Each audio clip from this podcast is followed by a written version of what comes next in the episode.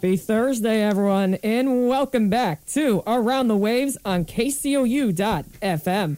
I'm your host, Luca Vitale, and alongside me is my co host, Ryan Waltman. Ryan, how are we doing today?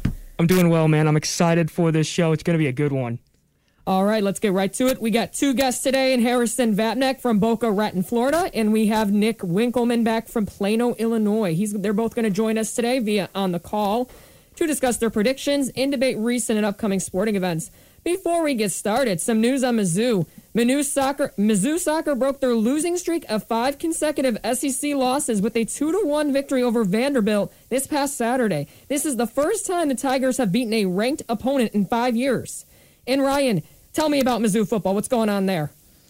Yeah, Mizzou had plans to go into Death Valley and face the LSU Tigers in a primetime showdown, but a swarm of Hurricanes has pushed that game to beautiful Faurot Field this Saturday at 11 a.m. Tigers come into this one 0-2, and they look to knock off the 17th ranked LSU Tigers, who fall, who are currently 1-1 to start the young season. All right. Well, speaking of Mizzou football, we're going to start with Mizzou football today. I know it's a little change. Um, we're going to introduce our first guest today and that's going to be Harrison Vatnek. We're going to put him on the air. Hey, Harrison, can you hear me? Yeah, I can hear you. Excellent. All right, everyone. So we're going to start with our first segment in Mizzou football. Harrison Vatnek is from back Boca Raton, Florida, and yeah, yeah, yeah, let's get going.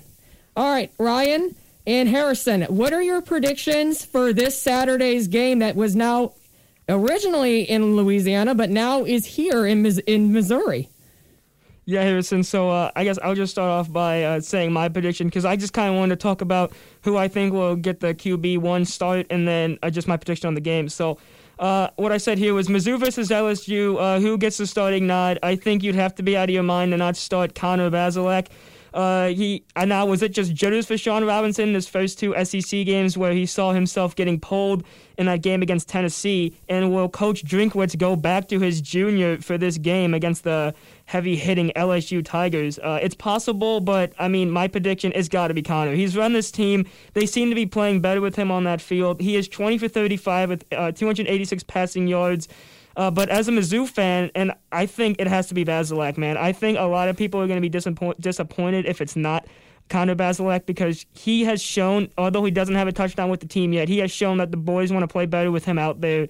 And I mean, Harrison, in my honest prediction, as it hurts me to say, they are ranked 17. I think we're going to keep it close, but I got the LSU Tigers beating the Mizzou Tigers uh, in a close one, but I, I think we're going to fall 35 to 30. You think, okay, so uh, thanks for having me on. First of all, oh no problem. Uh, I'm on record. I said on Tiger Pregame Live on KCOU when Garrett and I hosted before the Alabama game. I said that Bazelak should start. I was concerned about Robinson having not played a game in two years. They ended up starting Robinson. Didn't go well. They put in Bazelak on the last drive, or they actually uh, went down. He ran for a touchdown on the last play of the game. Had a solid last drive. That was the best drive Missouri put together that whole game. So I figured that he was going to start against Tennessee and instead uh, Drinkwitz, what he does is he plays Robinson, which was a mistake, put Bazelak in the second half, led to, led them to some points. But I'm just curious if you saying Missouri's going to put up 30 points against LSU. Missouri's only scored 31 points combined in their first two games, and you think they're going to put up 30 against an LSU defense, which just kind of confuses me a little bit. I don't think it's going to be as close as you think. I think this is probably going to be an LSU route. I'm just trying to be honest. Uh, Connor Bazelak he is going to get the start, I believe, on Saturday. Uh, uh Drinkwitz did say in his press conference the other day that he still expects Robinson to get some snaps in the offense, which I'm very curious to see what that's going to look like. This Missouri offense, you know, we know that Drinkwitz came in as an offensive-minded coach, had a lot of points scored at Appalachian State and NC State at his two previous stops, and he comes in expecting a whole different looking offense and just I'm pretty disappointed of what I've seen so far. It's a lot of simple play calls, and it just hasn't been smart. So I am I don't want to say I'm concerned because it's only two games in the Drinkwitz era, but it's not exactly what I've liked to see so far. Yeah, no, I mean, yeah, you're probably thinking I'm crazy for calling that 30 point game, but I just think it's time for Mizzou to finally show that they can get multiple points on the board. I don't know. I think 19 is the most they've gotten. I think they got that. Yeah, they scored 19 against Alabama. That's what I thought. So I don't know. I, I think it's kind of nice for the guys to be coming back playing home. Uh, I guess with the home fans. You know, I know it's not going to be that full of a stadium, but I mean, I think that does kind of shows. I think that kind of does do something for the team. Like I know it's still LSU. I know they're 17th ranked, but I mean, I think if Bazelak goes out there, uh, I think we do have a chance of putting some points up on the board. Maybe not 30. Maybe I was just being optimistic, but I mean, Yeah, no, I, I, we'll see. We'll see what happens, man. no, I hear you, and, and that sounds great. Like the whole idea of it, yeah, they're playing this game at home instead of going to uh, Death Valley in Louisiana, which is historically one of the more difficult places to play in the SEC. But it's just in terms of being more realistic that I don't think this team is capable of putting up 30 points in really any game this season. Maybe against Vanderbilt, who they play on the 17th, but I'm not sure that Missouri's going to be putting up 30 points in any game this season. Uh, it, yeah, it's nice to say that you know they're going to come out and play motivated, but I just don't know if that's the deal with how Bazelak's skills are limited. I could be wrong. Bazelak could come out and throw for 250, 300 yards, but I'm just not sure from what I've seen from this Missouri offense and the play calling, which is partially on Drinkwitz for the offense so far. Yeah, the play calling has been, uh, man, it's been quite something, but It can be better. Like it can it's be. only been two games. It could get better, but from what I've seen so far, uh, I'm a bit concerned. Yeah, no. All right, well, you heard our predictions here. Um, we both got Well, I'll LSU. put in. I'll put in my score prediction. Oh, yeah, okay. I'm going to say uh, LSU wins 45-10. Wow. Okay. All right. So, well, Harrison's got a blowout. I got kind of a close game, but that's also optimistic of me. Uh, okay, we'll move to uh, Harrison and Luca. They're going to be talking about that uh, Bill O'Brien. Yes, sir, we are. And uh, definitely a bit interesting as the Houston Texans have fired head coach and general manager Bill O'Brien after the Texans have fell to 0 4 and named the associate head coach the team's interim head coach. Harrison, was it justified the Texans fired O'Brien? Well, I'm just going to say this before I go into talking about Bill O'Brien. Uh, I know Bill O'Brien is a great person for what he's done in the city of Houston. I know he's done a lot of work in that community. I think what he, he did was a great job at Penn State, entering that program at the difficult time that he didn't having two successful seasons there. But to the point, uh, Bill O'Brien had two jobs as the Houston Texans. He was the GM and the coach, and he was bad at both of them. He was a below average head coach and a below average general manager and this was this was a long time coming. Was this uh, firing? You could have made the argument that he could have been fired last year after the playoff loss to Kansas City, or the year before after Mhm. the loss to the Colts, or the year before that when they lost or they didn't even make the playoffs in 2017. They went four and 12. Yeah. And um, I definitely agree with you here. Um, Bill O'Brien should never have been hired as the GM in the first place. I'm sorry. He should have just never been. I think they, it still confuses me to this day because they made the playoffs that year and they were heading in the right direction. They had the elite quarterback in Deshaun Watson. They had star receivers in DeAndre Hopkins. But listen, Bill O'Brien did not build that team that went to the playoffs. But he definitely dismantled it by making some idiotic moves. And I'm going to give you some of those. He Well- traded Oh, was okay. so let's just let's just let's just go back through Go some history, shall we? Um, traded Tunsil and Kenny Stills. What does he do? He gives up two first round picks and a second round pick for them. Then he traded Clowney away for a third round pick. And just the icing on the cake was for me was he gives away a star receiver in DeAndre Hopkins for basically a bag of peanuts and a football or two. He should have been fired that day. The team had no success after that trade, and he should have been gone that day, in my opinion.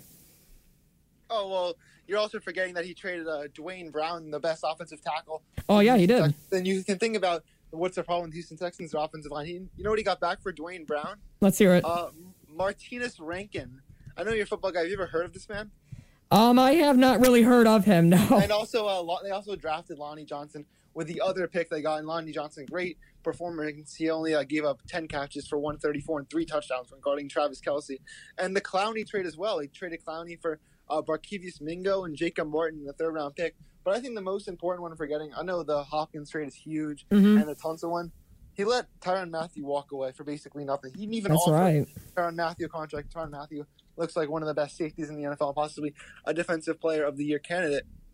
Yeah, and The also he won the Super Bowl too. He just won the Super Bowl last Super Bowl year. champion Crown Matthew. And you look at his playoff success. You know his resume. It's a thirty nothing loss to Alex Smith led Kansas City Chiefs. He did. He got a win against. I don't know how he pulled this off, but he won a 27-14 against Connor Cook and Jack Del Rio. Just spectacular win for Coach O'Brien. Uh, before and then losing to New England the week after, and then his best team, the best team, the only game, the only time he won 11 games as the coach of the Texans. They lose. Tw- they only put up seven points against a mediocre Colts defense, losing 21-7 Mhm. on their home field. And then just the peak of it last year in the divisional round. Yeah. He has his team up 24 nothing against the Kansas City Chiefs, and now he's trailing going into the locker room. Yeah, and that was embarrassing. We all know what happened. Um, but it's just, Yep. it's still mind boggling to me. Why would he mess with Deshaun Watson and DeAndre Hopkins' chemistry in the field? It was a dynamic duo. He messed with it. It must have been personal feelings. We still don't know to this day exactly, but I feel like DeAndre Hopkins alluded to it once he got to the Cardinals.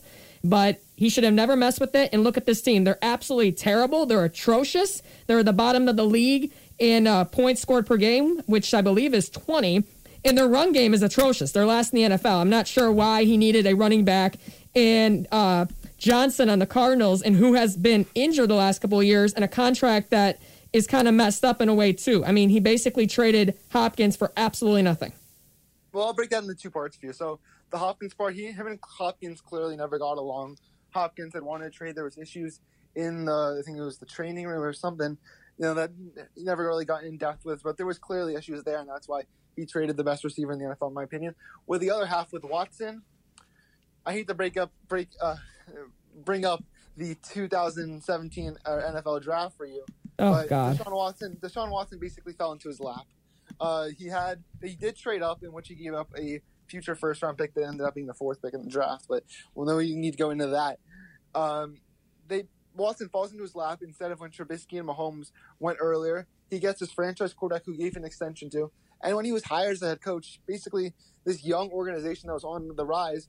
You know, they'd never even been to a conference championship game, and he could never even take them there, even though he drafted a superstar quarterback that fell into his lap. Yeah, you're absolutely correct. And last year, they, they they had no business losing that game against the Kansas City Chiefs. He knows that. I think the rest of the Texans fans know that, maybe even the Chiefs know that. I don't know. We know Patrick Mahomes is talented. We know he's great. But right now, if you're the McNair family, you should just clean the house now. Anything that basically Bill O'Brien did, touched, whatever he did, and you're trying to go in a forward direction, get rid of everybody that he brought in. That includes Brandin Cooks. That includes Randall Cobb. It basically includes anything that he decided to do. Cobb, three-year, forty million dollar contract They're- thirty-one. they're gonna have to do something, and if they want to move in the forward direction, he ba- they got to basically clean the house. That's what they got to do. Well, the best direction they could possibly go in is just tanking the season. But then you remember that the draft pick they have goes to Miami because guess what? Bill O'Brien traded that pick. Oh yeah, that's So right. all of a sudden now the Texans are probably looking on a collision course with a three and thirteen season where they're going to see that draft pick go to Miami. So I think this re- the whole restart thing you're talking about can't really start till next season because of that. And then they have the highest paid roster in the NFL. So not even much cap room going to next offseason. So I Mhm. really think the Texans are in for a dreadful this season and then also next season, despite really the prime of their quarterback right now while he's still healthy. Yeah, and I have a question for you. Uh, maybe this is uh, a stupid question, or maybe it's an in- it's an interesting one. Do you think the Texans or the McNair family, whatever they want to do, do you think they will give away Deshaun Watson if they want to tank? I don't think so. I think it's it, we we see it so hard to find quarterbacks in this league. I know as a Chicago Bears fan that you are, Mhm. Bears have been looking for a quarterback for about forty years now. Don't remind me. I I think that they should hold on to Watson and basically get rid of every other piece. I have heard that conversation of uh, trading him, but I just I don't think it makes sense. They've already signed him to a four year extension that's not going to start until next season. So I think the fact that it's so hard to draft a quarterback, I think they have to keep Watson. All right, um, Harrison, thanks for joining us today. Yep, thanks for having me on. And you can catch me on. Uh, I'll be hosting Tiger Pregame Live presented by El Rancho starting at 10 a.m. on Saturday before the LSU game. All right, you guys heard Harrison. Um, once again, Harrison, thanks, and everyone. Thanks for having me on, Luca. Of course. And everyone, we're going to head to the break right now. If you can't catch our uh, episodes live on Around the Waves on KCO.FM, don't you worry. We upload our up- episodes on Spotify, so listen whenever you please. We'll be back after the break. KCOU would like to shout out East Side Tavern. It's the bar that's bizarre. Downtown Columbia's best karaoke comedy club. With a huge selection of drinks and activities and themed nights every week, East Side is a solid place to hang out.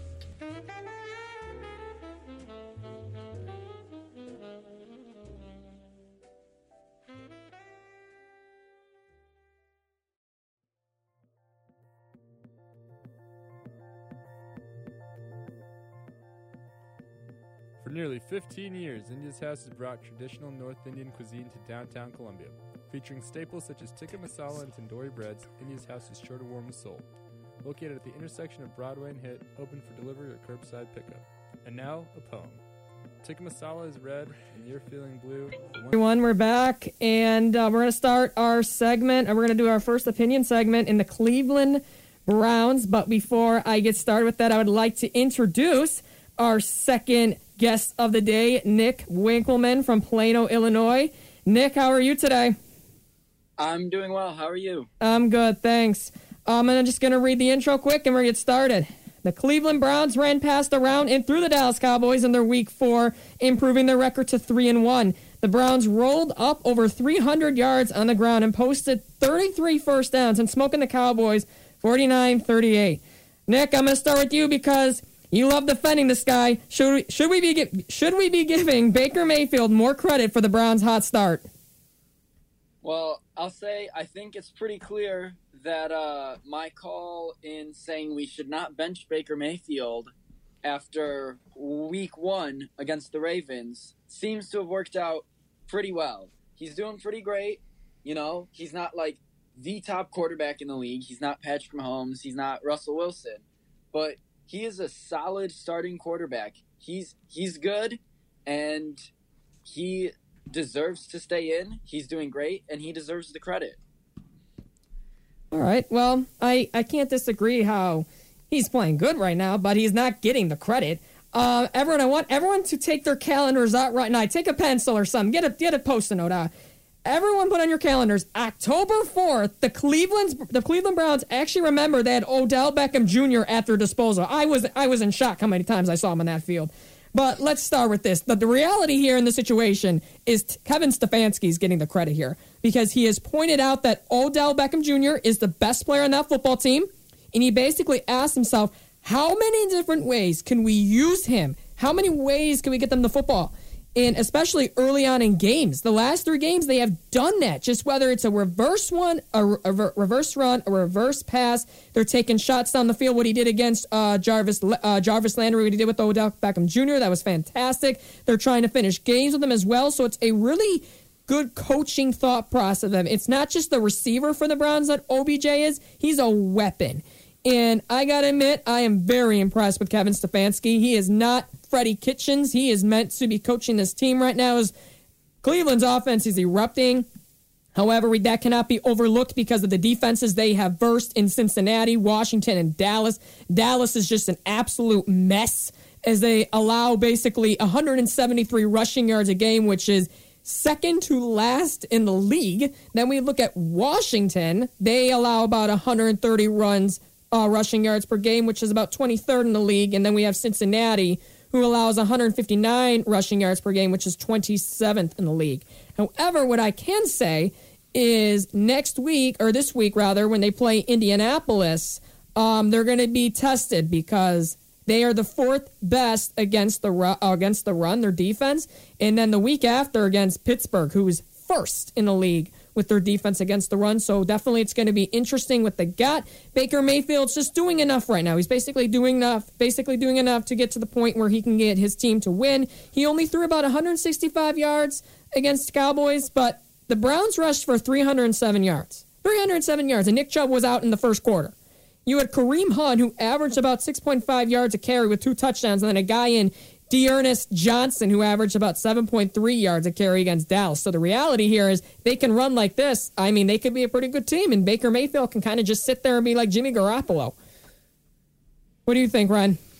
Yeah, so uh, after getting destroyed by the Ravens in week one, the Browns haven't looked back and have won three straight. Yeah, I said that right. It seems that Odell is on the right path with Baker Mayfield, and if you're a Browns fan, that has to feel good. Uh, four games, Baker has thrown 729 yards, seven touchdowns, and two interceptions. He's 72 for 115 on completions.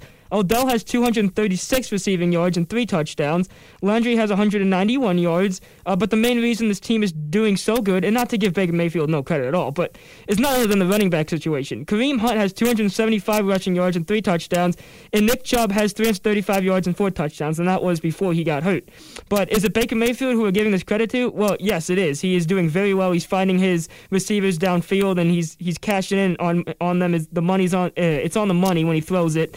Um, and yeah, he's finding Odell and Landry. He's he's doing good. He's he's even getting uh, Hooper into the into the mix. Um, but it like I said, it, it needs to be hunting season now because uh, Nick Chubb's out. Uh, he's out several weeks after suffering an MCL injury, and uh, Hunt Hunt is going to have to be hunting his prey now and step up in a big way uh, if they want to keep winning these games, man. And especially like you said, Luca, um, that they they have a hard task in the Indianapolis Colts. But I just wanted to men- mention something, Luca. Uh, that second place prediction isn't looking too bad right now.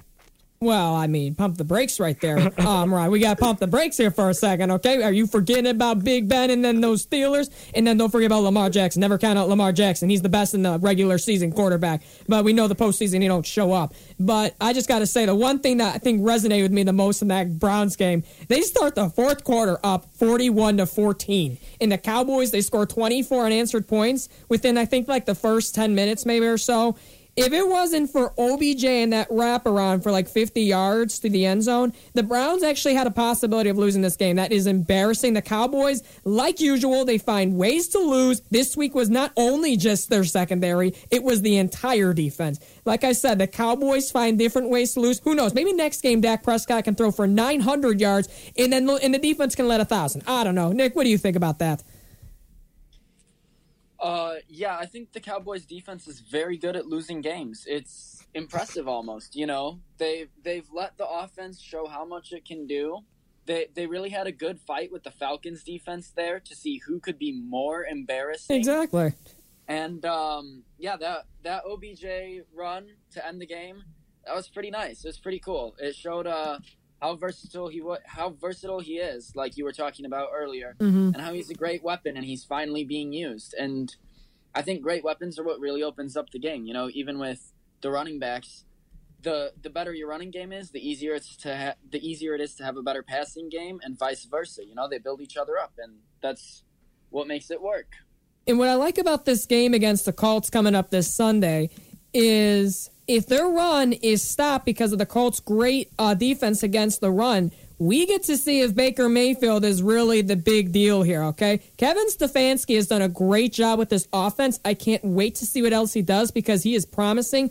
But let me remind you of the defensive coordinator for the Cowboys here. I actually Googled it after the game because after the Cleveland Browns scored 49 points, which is unbelievable. Um, it's Mike Nolan. Mike Nolan has been out of the NFL since 2014 when he was the defensive coordinator for the Atlanta Falcons. His defense was ranked 31st in the league. Huh, interesting because that's what the Cowboys are right now. So I see a mirror image. He's been out of the league since 2014. I'm not sure why Mike McCarthy had to pick up his buddy on the side of the street or something, but oh well. Um, who knows? Who knows? They may even find a way to lose to the Giants this week. I don't know. They, they find ways. So let's fast forward now to um, well, I don't want to really talk about this, but we're going to talk about it. We're going to go to baseball. We're going to go to them Cubbies. All right, according to ESPN staff writer Jesse Rogers, if the outcome between the Chicago Cubs and Miami Marlins in their first round wild card series surprised you, then you haven't been paying attention to either team. The Cubs made a predictably early exit from the postseason due to a continued lack of offense, while the Marlins did what they always do when this franchise makes, an, makes it to October win. All right, well, wise words from Jesse Rogers here, as you guys can both see. Um, Ryan, I'm going to start with you here. What should the Cubs do from here?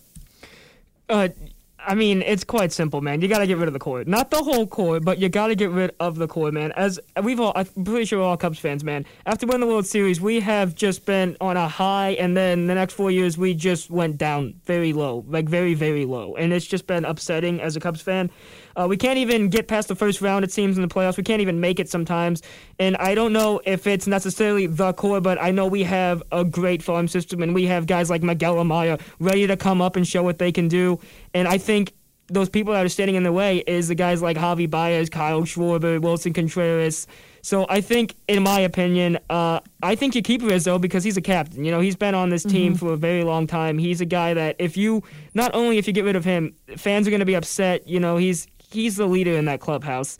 Uh, I do think you have you keep Javy Baez. Javy had a really bad season this year. We all know about it, but he's not the type of guy that's going to do it again. You know, he's going to go out there in 2021 and he's going to show why he is the El Mago. And I, I, as much as I don't want to say it, I think you get rid of Contreras. I think he's a lot of trade value. We got Miguel Amaya. He's, I believe he's MLB ready. Victor Caratini, he's gonna, he can have the starting nod. Victor has shown what he can do. And I think Schwarber has to leave as well. Schwarber is a great bat. He's getting better in left field, but he's a big, big trade offer that we could pick up some big things for him, especially even get some like uh, maybe an Adam Eaton or something, just like something like that to play outfield because Schwarber is just not getting the job done for us, man. Especially, uh, I don't even want to go to it, but man, he had bases loaded in Game Two against the Marlins and he flew out. Like, dude, we that is a time where like your contract's kind of on the line, like depending on what you do here, and he knew it by slamming his bat down. But in my opinion, Rizzo stays, Baez stays, Schwarber and Contreras leave. All right. Um, before I even give this to Nick, I just want to remind everyone. I wish I could play the recording back on here so everyone can hear him. He assumed there was going to be a game three. He assumed that he thought the Cubs were going to win that game, but they did not win that game. He thought 2016 was going to relive history or something, but no, they scored zero runs, zero. So Nick, what do we do from here? You know, I'm not sure. It's it's rough. You know, we were cl- we had the bases loaded, like like Ryan said. You know, that was that's the moment. That's the moment that's supposed to set off the the just all of the offense right there. That's and then game three goes, and then you take the momentum in. But it didn't. It didn't happen. You know, it was reminding me of watching the Reds Braves. Just couldn't they they they could get guys on base, but they couldn't spark it. They couldn't score runs, and it hurt to watch. And you know. uh this is probably based on what Epstein has said and based on the fact that this next upcoming year is going to be his final year of contract, he'll probably be leaving. Mm-hmm, so that yep. hurts. Yeah. Uh, don't want to see that, but so that's that's one guy who's going to be gone after next year. After this year, you know, I don't know. Everyone was calling for Bryant to be traded before this year. I think that this core is probably more like lo- like the Rizzo, Bryant, Baez, they're more Cubs than most any like they're more loyal to their team than most players are to their team, and that's because you know you win a World Series for a team that hasn't won a World Series in 108 years. There's something special about that. There's something that just makes you feel proud of that. And no matter what they do for the rest of their careers, I believe they will always be remembered as Cubs. Um, that said, they can't all stay Cubs forever, I don't think. So, you know, Schwarber, the reason that everyone wanted him traded before was because he's really a DH. That's what he is. The DH rule might stay in the NL. We don't know. It got brought there this year. I think it'd be cool to see it stay.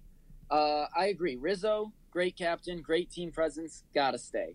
Baez, I love Baez, but also he is El Mago. And there's been talks of, you know, maybe Francisco Lindor is going to get traded maybe the Cubs can get Lindor. Mm, Pair yeah. Lindor and Baez in the infield together. Mm-hmm. Lights out, you know? Yeah, I like that. So there's a lot that can happen. Someone's going to get traded. Probably Schwarber. Maybe Bryant. I, I'd rather not. You know, Contreras is another good option to get traded. I could see it. So we'll just have to see, and I'll be sad whenever I hear the news. Well, Nick, some of your uh, your some of your uh, saying there it kind of made me a little teary, and I was gonna tell Ryan to give me a tissue. Yeah, we're, we're, we're gonna we're gonna hold that to the end, okay? Come on, Nick. um, but yeah, we all we're all gonna miss our cubbies. It's it's a sad tragedy that has fat, unfortunately occurred. Um, Theo Epstein, he will always be remembered by Cubs fans because of 2016. It is that simple to me. Um, there's just no way that he signs past the season. I don't see it. Um, I don't know if any of you has have read the uh, the uh, the uh, book by uh, the, I think it was called The Cubs Way. Um, Theo with the Red Sox, I think he only stayed about ten years, and then he just left because he believes in that in the business aspect. But the end of this season, guys, it symbolized the end of the road for the core group. Their record did not indicate how good they were. I think the Cubs were actually horrible. They stunk. It was awful to watch some of these games. But going into the next season with the core um, Rizzo's set to make about $16.5 million. The Cubs pick up that team option of his, which they should because I, I view him as a captain. Um, Javy, uh, Kris Bryant, and Kyle Schwarber, they're going to become free agents after next year. And then Willson Contreras hits the market uh, the following year in 2022. Um, listen, all five of these guys had subpar years. We all know they had a shortened season, always hard to adjust to it. And not only that, guys, but this is an offense that's declined since the middle of the uh, 2018 season. They need addressing now. In that Marlin series, the Cubs were just terrible. It's that simple to me. They managed only one run in nine hits. Four of those were from Ian Happ. And Rizzo, Bryant, and Baez were combined one for 24. Since winning the title, the uh, trio is 19 for 142, which is a batting average of 134 with 52 strikeouts and six walks in 13 postseason games. So it just tells you that we need change here. Um, Theo's going to have to fix up this mess because it is a mess right now. If he wants to go the following year, that's fine, but he needs to at least pick, clean this mess up a little bit. I can say that Heyward, Hendricks, and Darvish are going to be here for some time. Uh, Quintana's gone. We don't even need to talk about him. Chatwood's just going to be gone. He's not going to be resigned. Um, but there is one guy we'll miss, and that'll be Jon Lester. Um, Lester is nothing but a leader to us. He got us a World Series, so I'm glad he got to be a Cub, but it's time for him to go as well. But um, what they do have when it comes to younger talent, we got Alec Mills, we got Adbert Alzolay, and then we got those younger players. And like I said, Ian Happ, David Bote, Nico Hoerner, and Victor Caratina. Uh, Caratini, I'm sorry. Um, what I say here is we trade Kris Bryant. The reason I say that is because he has regressed so much. He's been injured so much. And I feel like if he still has value, it, the time to trade him is now. There is no other way to say that. I know we're all going to miss Kris Bryant, but he is not Kris Bryant 2016, 2017. It's that simple to me. Albert Almora, we can trade him for a bag of baseballs because all he can do is really catch the ball and hitting wise, he looks lost. Uh, Kyle Schwarber, like I've said this since at least 2017, if not earlier, he is meant to be on an AL team that is used as a designated hitter. Um, before I continue, uh, do you guys want to talk about who you would want to be on the team, who they should sign, who should they trade, etc.? Uh, yeah, no, I just real quick before we talk about that. So I, I just want to go back to talking about how if there is any listeners, you know, from the Chicago area listening in and thinking that like, oh no, we don't want to get rid of the core. Let me just put it to this this way to you. Although it was a shortened season, our guys need to step up in the big lights, and they did it. And they haven't done it in the past couple of years, and it's just showed that it's time for us to get move on from the core. Also, another thing I wanted to mention uh, was I know Lucas said a little bit about this, uh, but with KB, if he does get traded, I mean, you got to look at David Bote. That dude has was uh, outstanding for us. So like the Cubs know what he can do, and maybe look at him for his starting third base job next year. I don't know. Another thing that really made me upset was the fact that Jason Kipnis played the most second base in the playoffs when I think clearly that should have been Nico Hoerner, especially when Jason Kipnis is just going to look at pitches and strike out majority of the time. But I do think that Nico should have played more. Uh, but I mean that, that's just me. I do think that Key should be our starting second baseman. But but yeah, I mean just to look at what David Bote did, he led the team in RBIs this year, and everyone is probably just thinking like David Bote, what? Who's that guy? So I mean he showed what he can do. He shows that he's not a wash. So. I mean, yeah, we'll we'll look into the free agents and we'll see. We'll look at trading, but I do think Adam Engel, man, I do think he could be a solid piece for this team. We need a leadoff hitter. I mean, a lot of people are thinking, nah, because we have Ian Happ now.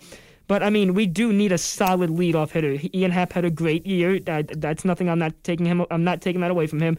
But I think if we can pick up someone that is supposed to be as a leadoff, like is a leadoff uh, hitter, I think that could help us out big. Maybe get Adam Engel or some players to be named for Kyle Schwarber or something. I I think we can pull out an Adam Engel trade. That'd be really cool, especially with the Chicago Chicago trade. But I think Adam Engel would be a really big pickup. That's just my opinion.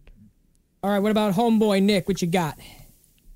Um, I think we definitely need to go out and get, you know, just another reliever slash closer. Granted, I will give Kimbrel credit. He came back and he had an amazing second half of the season. He did great, but it was like not enough to just rely on him, you know? Mm-hmm. When he wasn't in, then Jeffress was in. All of a sudden, Jeffress is giving up the same stuff that Kimbrel was giving up at the start of the season. So now it's just like one's good, one's bad. You know, we got to have more than that. So I think if we can get a nice closer, and then obviously, if we are gonna lose some of the core, we do have to get you know more more offense to make up for that for sure. But as as Ryan pointed out, we do have you know Bote Hoerner, Kipnis, all that. But I still think we got to get someone like I said earlier, Lindor. You know that would be an insane matchup with, or with Lindor and Baez both in the same infield, scary. And then both in yeah. the same lineup, yeah, frightening. Yeah, that is um, frightening here. Um, well, listen here. As much as I would love Francisco Lindor to be on this team, that is brutal for a pitcher to have to verse. Ooh. Lindor is nothing but talented. We all know that, but I just don't think it's realistic. The reason I say that is because we would have to give up probably Nico Hoerner and probably a bunch of other prospects that we would have to give up, and then we're getting rid of our farm system again. And we've been depleted of that for years now because of Jose Quintana trade. Um, we could have had Eloy Jimenez in our left field, and Schwarber would have been gone. We could have had uh, I don't know what Dylan Cease would have done for us, but so far he's making progress uh, progress with the White Sox and all.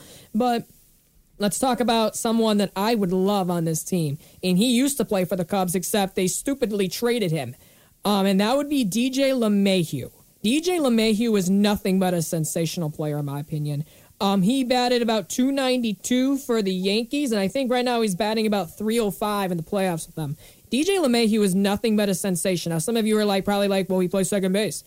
DJ LeMahieu can play third base. It's possible. So he can definitely play alongside Baez and Hoerner if they decide to sign another second baseman. I don't know, but DJ LeMahieu needs to come back to Chicago. I don't know why they traded him in the first place, but DJ LeMahieu he brings that bat. He brings the leadership. He brings the fielding skills. That is that's basically a jolt of energy that the Cubs need in their lineup.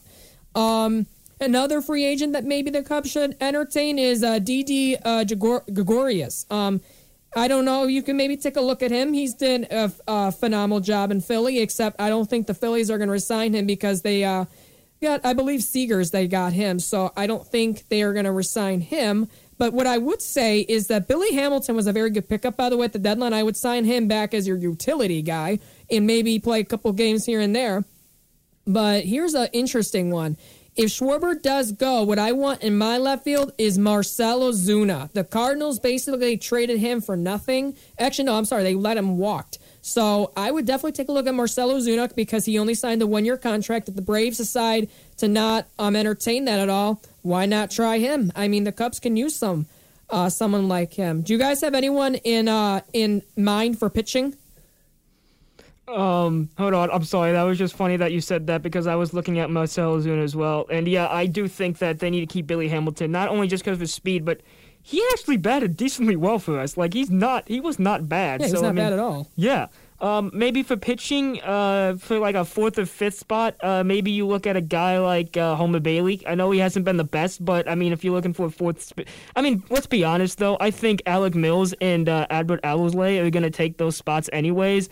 But I mean, I'm, I'm, I'm, I think we should look more of the side of what uh, Nick said with the relief pitching because, like we said, mm-hmm. we have mm-hmm. Jimmy Jeffress, we have Craig Kimbrel, but we don't necessarily have someone in there uh, to close it for us. So I mean Maybe you look at a guy like uh, Sergio Romo. I don't know. I know they use him as a closer spot, but he could be a setup piece. Um, maybe a guy like uh, it says Brandon Kintzler. No, no, not Brandon Kintzler. Maybe a guy like Tyler Clippard. Uh, you know, uh, I do really like that Marcell Ozuna though, and I think the Cubs could definitely get a, a haul out of that if they can get rid of Schwarber and find most Marcell Ozuna playing left field next year in the friendly confines. That would be quite special. So. Yeah, I mean, I think you look at maybe a Homer Bailey, maybe a Marcell Ozuna trade. Um, but yeah, I mean that that's about all I got. I just it makes me really sad talking about this topic. yeah, me too. Nick, what do you have an uh, idea for pitching? Um, I'm not I'm not entirely sure. I think it would be really cool. It's not a reliever, but I think it would be really cool if we could get Trevor Bauer. Oh my god! Since he said something about the Yankees. Yeah, really before want, before really you continue, before you continue, I was literally going to say that too. But yeah, go on with Trevor Bauer. I want to hear this. Yeah. So, uh, one, he's really good. So obviously we would want that on our team. Two, um, anything that could possibly make the Yankees good, I would like to not happen ever. um, unless it involves, you know, a trade for Aroldis Chapman and the Cubs winning the World Series. Then it's okay. But other than that, I really know. So that would be great. Um, that that that's my main thing. Uh, relievers, I'm not entirely sure. Hey Nick, hold on. Now, just let me cut you off for a minute. So I like how you said the the, the Trevor Bauer thing, but would you really want a team with two aces then? Because, or technically three aces. You'd have Hendricks, Darvish, and Bauer all trying to fight for that one one spot. Which I mean, I guess as a Cubs fan, yeah, that'd be awesome to have. But like then again, I always think of a rotation as you have your ace and you have your second best pitcher and you have your third base pitcher. If we pick up Bauer, then we have basically three good, great pitchers, which would not be bad. But well, Well, hold on a second. The reason this is actually not a bad idea is because we know Hendricks what he does. He he basically hits those corners with the slider, the curve up, the curveball, the changeup, and the sinker. He's that type of pitcher. Bauer's the one that uses that nasty slider that goes about like 92, 93 miles per hour, and he has that fastball. So he's a different type of pitcher. So we have to keep that in consideration as well. Darvish is more like Bauer than Hendricks is. But if we have Darvish, Bauer, and Hendricks, woo, I would not want to verse that. I don't think I've ever heard anyone complain about their team having too much pitching talent. Yeah, Ryan. Like you're gonna have five starting pitchers. Why not make them all as good as you can? I I'd much rather have five aces than a one, a two, a three, a four, and oh no, now we have to deal with our fifth pitcher being this guy. You know, it ideally the more the more aces the better, in my opinion, because you know, then you can go into every game thinking, man, if we get like three runs, we can probably win this rather than being like, all right, offense needs to show up today. Yeah, and they never really showed up because the Cubs basically relied on the uh, pitching the entire season. We all saw that. Um, but I gotta say, I love the Trevor Bauer idea. He made himself more famous with those Joe Kelly shoes. I love those. I saw those on Twitter. I got a good laugh out of that. Um, but someone that they should entertain for maybe like a fourth or fifth spot. You guys probably have never heard of him because he's been out of the league for quite some time, or he's just basically flown under the radar. Our radar, and that would be Taijuan Walker.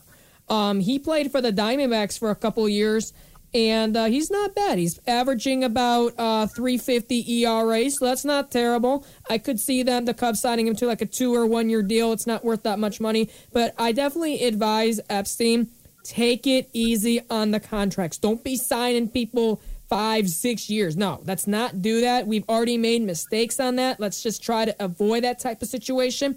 But yeah, Trevor Bauer, I don't know what is going to happen with that, but I know he's not resigning with the Reds because he did not look happy after those two games. I just don't see it happening again. But when we talk about relieving, uh, reliever pitchers, I'm sorry, um, the bullpen was again horrible. Um, we we already know who we're going to keep. We got Kimbrel, we got Rowan Wick. Um, and then I don't know what else is going to happen with that bullpen, but I can tell you who I would love to sign in this bullpen, and that would be a guy of the name Blake Treinen. And Blake Treinen is just nothing but sensation. He's on the Dodgers right now. Played a couple years for the Athletics. He's always put a respectable ERA up. He had a 3.86 ERA in the season. Um, he has a good arm, and he's definitely someone that could uh, get the bridge to Kimbrel. We can definitely use someone like him. Um, another person I would actually entertain with because you know the Twins are never going to win a playoff game because they've shown it every year now.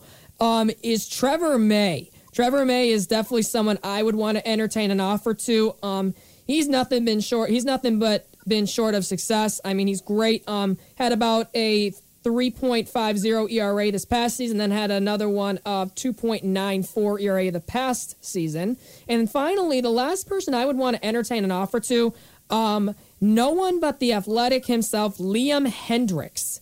Liam Hendriks is that fastball. He has that curveball, nothing but sensation and he has never put up an ERA over 3.50 in his career. The last two years, we have 1.78 and then 1.80. So Bob Melvin must be doing something right in, in Oakland because um, I would definitely want to entertain offers to those guys. Yeah, I like that idea. Um, just real quick, uh, it's open to anyone, uh, Nick or Luca. I was just curious, do you guys think we should re-sign any of the guys we picked up uh, at the trade deadline, like Andrew Chafin, Josh Osich? In my opinion, I think uh, Chafin didn't do that bad of a job, and I think maybe you give him one more year just to see what he can actually do. But I don't think Andrew Chafin did that bad for us. Nick, what do you think? Um, you know, if I had to say, I don't see why not. You know, we've been talking about trying new things, saying the core isn't working. So if we've got pieces that we already have there, if we've got pieces that are working, why not why not try them? Why not give them another chance? Especially if we are going to lose some of the core, it's really going to be a year to like try and do big things with not necessarily new players, but players in new roles. So go for it. Yeah. Um, I wouldn't mind it really because I mean he didn't really play much with us. He didn't really get the chance that he deserved. So why not? I mean, we just need to get the Cubs in a situation where they can succeed. I, I just felt like last season the record did not show their success at all. In fact, I thought they stunk. The division was just horrible in my opinion. So why not? Let's try it out. All right, let's transition now to um, the ALDS and the NLDS. MLB fans, the divisional series just got underway on Monday when the Astros and Athletics took on each other. Will the Dodgers turn the league's best record in October glory, or will the Tampa Bay Rays shock the world? Who knows? We, we got more to come. But, um, Ryan, I'm going to start with you. What are your thoughts on the divisional round so far? Uh, quite crazy. We'll put it that way, quite crazy. And the reason I'm saying it's quite crazy is because mainly one series, and I'm going Padres and Dodgers. That series has been electric. Uh, last night I was on the edge of my seat, man. The Padres just wouldn't go away, man. They were like. They just didn't want to lose, and you know, unfortunately, Eric Hosmer grounds out to the second baseman. They lose with bases loaded, but uh, that that series, I I honestly don't think it's going to end tonight, man. I think that the Padres are going to find a way to win tonight, and they have been hitting. That the thing is, the Dodgers have also been hitting. But the first game, you know, the Dodgers come out, they win five one, cool. But the second game, the Padres put on a clinic, and then the Dodgers just did everything they could to stop it with Cody Bellinger's rob of Fernando Tatis in center field. Oh man, I was I was shaking after that. I was like, no, why do the Dodgers have to do something good? But uh, I do. Uh, sadly, I do see the Dodgers uh, winning this thing. Um, I'm going to say they win it in four, though. I do think the Padres are going to get one win out of it. Uh, I'm looking here. The Braves are up four nothing already on the Marlins. That that series, I wanted the Marlins to do good just because they knocked out our beloved Cubbies. I usually like to root for the team that knocks yours out, but and then again, it's the Marlins. Like how how exciting would that have been if they got to the NLCS? But uh, it looks like the Braves are going to take care of business there because they're up four nothing. So I see a sweep there for Atlanta. That series didn't really have much. You know, the Marlins didn't really get their bats going until honestly the game one. Like they literally they scored five runs, but the Braves just had nine and they, they outtook them. But then the Marlins go silent in game two, and right now they're silent again. Uh, so, yeah, those two series, it's just, it's to be the Braves and Dodgers for me in the NLCS. And, uh, it's going to be special, but as much as I just love to see the Dodgers just choke this 2 0 lead, it would be awesome. But then again, I think it would just be cooler to see them get to the NLCS or even the World Series and just choke there because that would be so much, that would just be super funny. So, uh, my predictions, uh, I got to have the Dodgers in four, and then obviously I have the Braves in uh, three. So, yeah, that's me. All right. Well, I guess I'll just do uh, one one series and then I'll give it to Nick. Um, but I'm not happy with the Astros and Athletics series. In fact, um, the Astros have shown something that I don't want because I don't want them back in the World Series. I don't.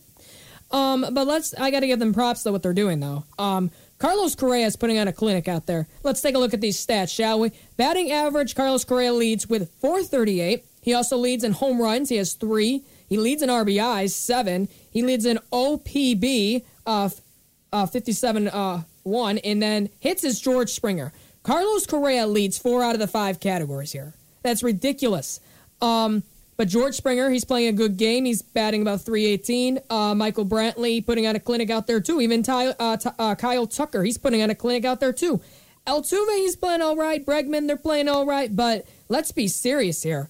Um, the Astros are scaring me. They are. It's just. Uh, ugh, I don't even want to say it because they don't deserve the win. I'm sorry. What they did is just ridiculous and unacceptable. Um, let's just talk about their starting pitching though. Uh, their starting pitching is not that good. In fact, I think the only guy that you can really give credit to is uh, Framber Valdez, and I and I think Greinke pitched yesterday, but it was his first game back. But the Athletics, though, we all knew the Athletics' time was going to come to an end soon. But yet again, they can fight. I don't know. But Marcus Semien, Khris Davis, we already know what these guys can do. But yet again, it's the Athletics here. They don't have a big market team like the Yankees and the Dodgers, but the Athletics always find ways to be competitive. So we shall see how that goes. Um, sorry, uh, I thought we were just talking about the National League side first. So I mean, I'll go into my American uh, League side. Well, let let let, let Nick talk. Okay, that's fine. Go ahead. Nick. Yeah. So I gotta say, the only scenario where I really would want to see the Dodgers in the World Series, as Ryan was lamenting about that possibility, would be if the Astros were going to make the World Series. I think it would be beautiful to watch them just get swept by the Dodgers, uh, preferably with Joe Kelly pitching the final out. That that would really be nice. Um, I don't want the Astros to win. I don't want the Yankees to win either. Um, hopefully, the Rays can hold on here. I think the Rays have proven throughout the regular season, and they've proven by taking a 2 1 lead that they are the better team. Uh, you know, there was so much hype around the Yankees, so much like they were gonna be injured, and then with the season being delayed and pushed down to 60 games, they had it. And then you know, there was a point where they were at risk of being kicked out of the postseason by the Orioles. Like if there, there was a point where the Orioles could have swept the Yankees and knocked the Yankees out of playoff position. You know, I think the Rays have got this. They're gonna go on, hopefully against the A's, but it's looking more like it might be against the Astros. You know, A's finally got one win yesterday, but Yeah. the Astros have the Astros have been out playing them. I'd be I'd be happy either way. I think it would be cool also to see Rays Marlins, but that also doesn't look like it's gonna happen. Marlins In your dreams. yeah. Marlins are about to get handed their first ever postseason series loss. Uh, it's looking like, and in in a sweep, no less.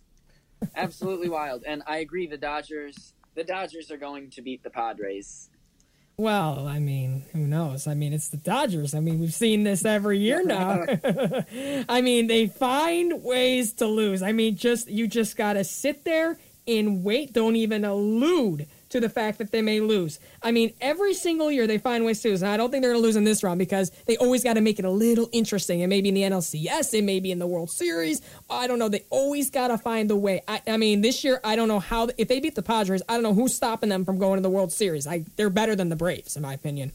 So if they get to the World Series, if it's, I mean, I really, this is the year that I do not want an AL team to win unless it's the Rays or the Athletics. But um, it's really hard to see the Dodgers fail like this miserably year after year. It's just that they find ways to lose, and then they blame it out. Well, we didn't have enough pitching, we didn't have enough hitting. There's no more excuse. If you do not win this year, I just think you need to fire fire David Roberts. Dave Roberts. I mean, the GM has done a great job. He's put in so much talent. Maybe it's Dave Roberts needs to go. So they don't win this year. He can say goodbye. Yeah, no, I agree, but I do think that Mookie Betts, uh, that Mookie Betts deal puts them over the top.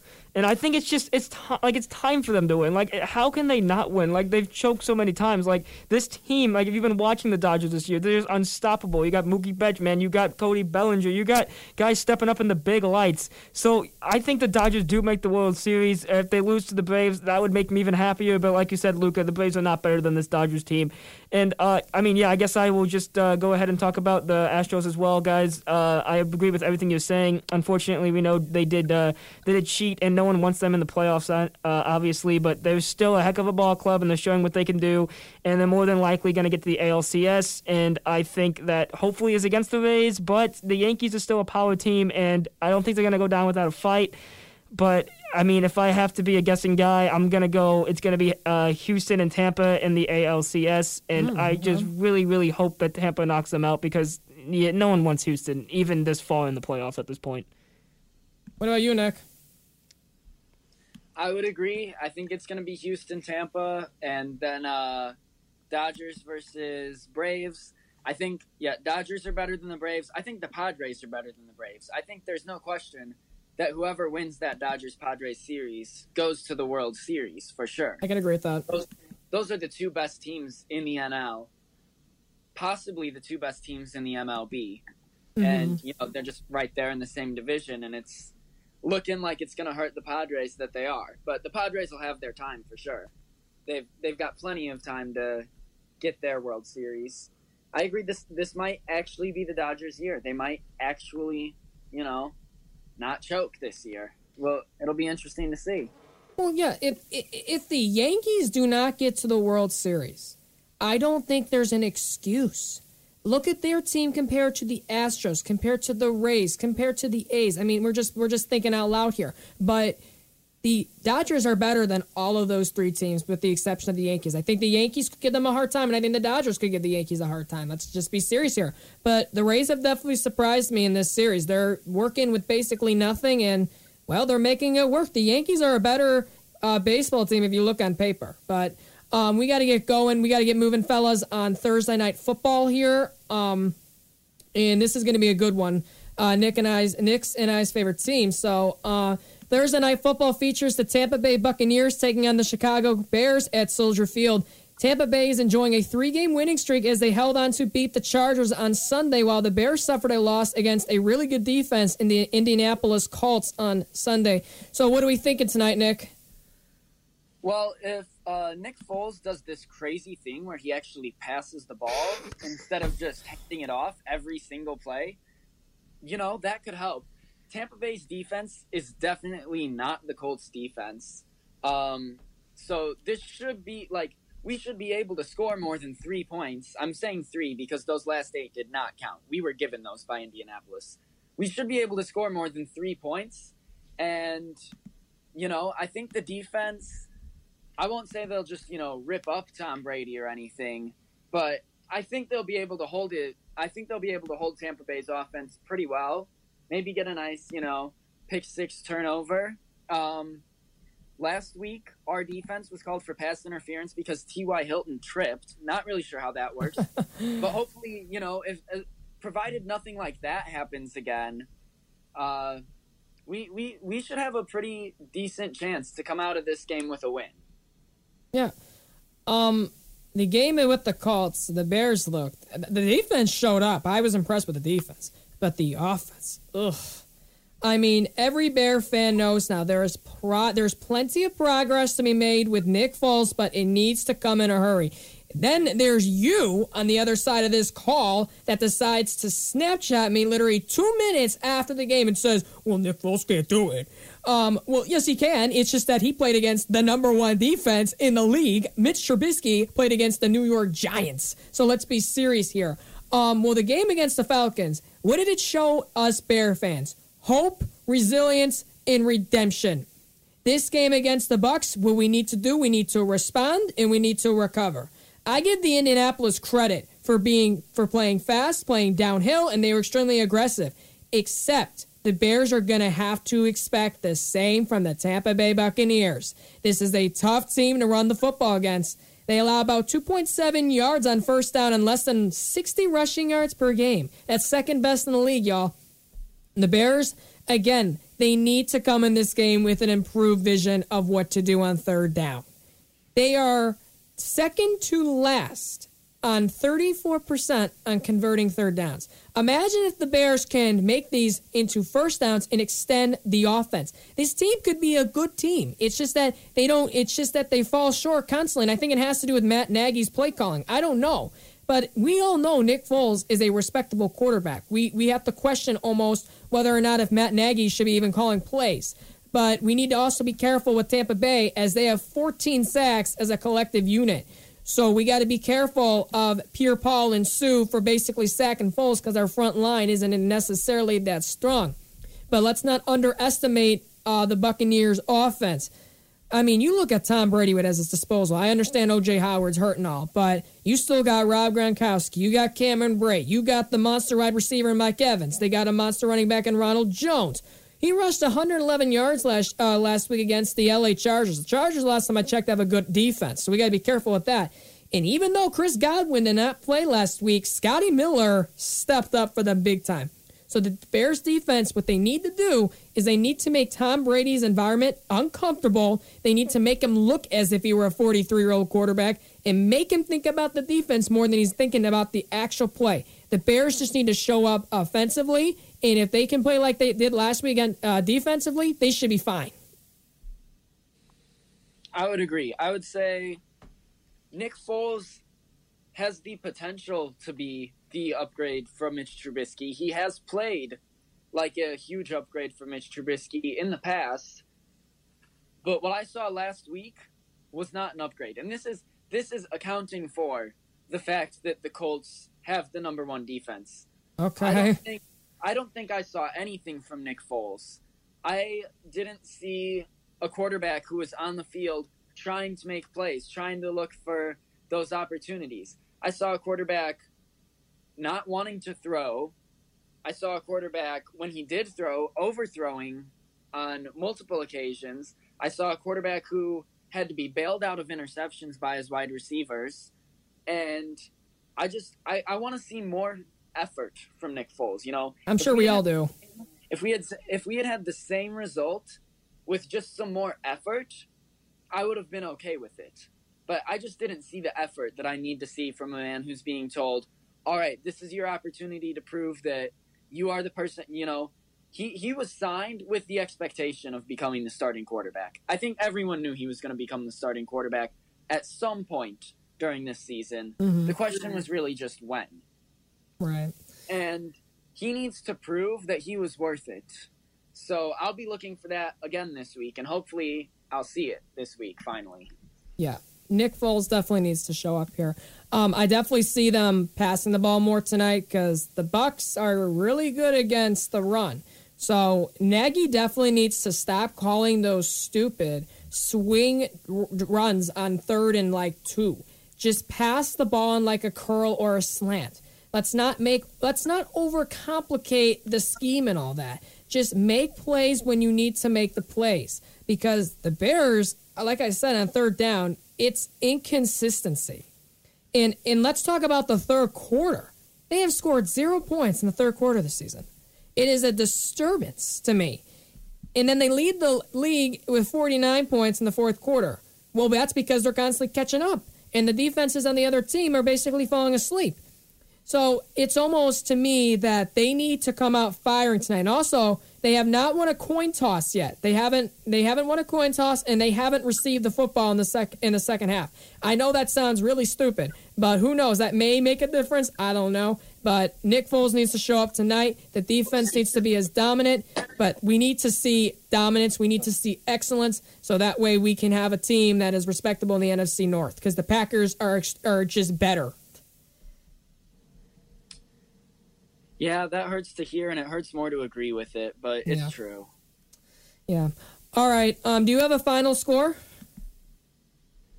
Um, you know, I'm seeing. I think our defense can can stop the Bucks a decent amount. I think our offense can only put up so many points. So if I if I had to guess on a score, I would have to say uh, Bears twenty four, Mm-hmm. uh, Buccaneers. We'll go with classic 17 24-17 just a straight All right. three touchdowns and a field goal two touchdowns and a field goal you know All right. Well, I have a little bit lowering, a lower of a score. I feel like both defenses are going to show up tonight. I feel like they're going to make it extremely uncomfortable for the quarterbacks. We know Tom Brady can't run because he's very fragile. He got to stay in that pocket. But um, I feel like the Bears, I feel like they can do it tonight. I really do. And I feel like they're going to score 17, and the Buccaneers will score 14 they definitely need to make the environment uncomfortable for Tampa Bay. In order to get any success, they may, they need to make sure Tom Brady does not get into any groove like he did last week against the Chargers. That that's true for sure and you know what we have the defense we've seen the defense the defense is great the defense has had a few really really bad calls on them the last couple weeks Yeah. that has uh, succeeded in undermining their success. And I think we're going to see more of that same defense tonight, and it'll be fun to watch at the very least. The yeah, defense. for sure. All right, Nick, thanks for joining us today in the call, and go Bears. Go Bears. All right, everyone. Thanks for watching and to or listening. I see. I keep saying that. Thanks for tuning in to Around the Waves on KCOU.FM, and I'm going to let Ryan close out. Hey, Luca, man, uh, you did broadcasting, so you're used to being on TV. But uh, yeah, that, that Bears Buccaneers game, man, I'm a big Packers fan, but that's going to be an exciting game to watch. It, it definitely is. But uh, yeah, we'll be here uh, 1.30 next, th- uh, next Thursday. Uh, we'll probably be talking about them Cowboys, but uh, we'll see what happens this weekend in the NFL and all that stuff. But uh, tune, uh, tune back next Thursday, and uh, hey, we'll see you around.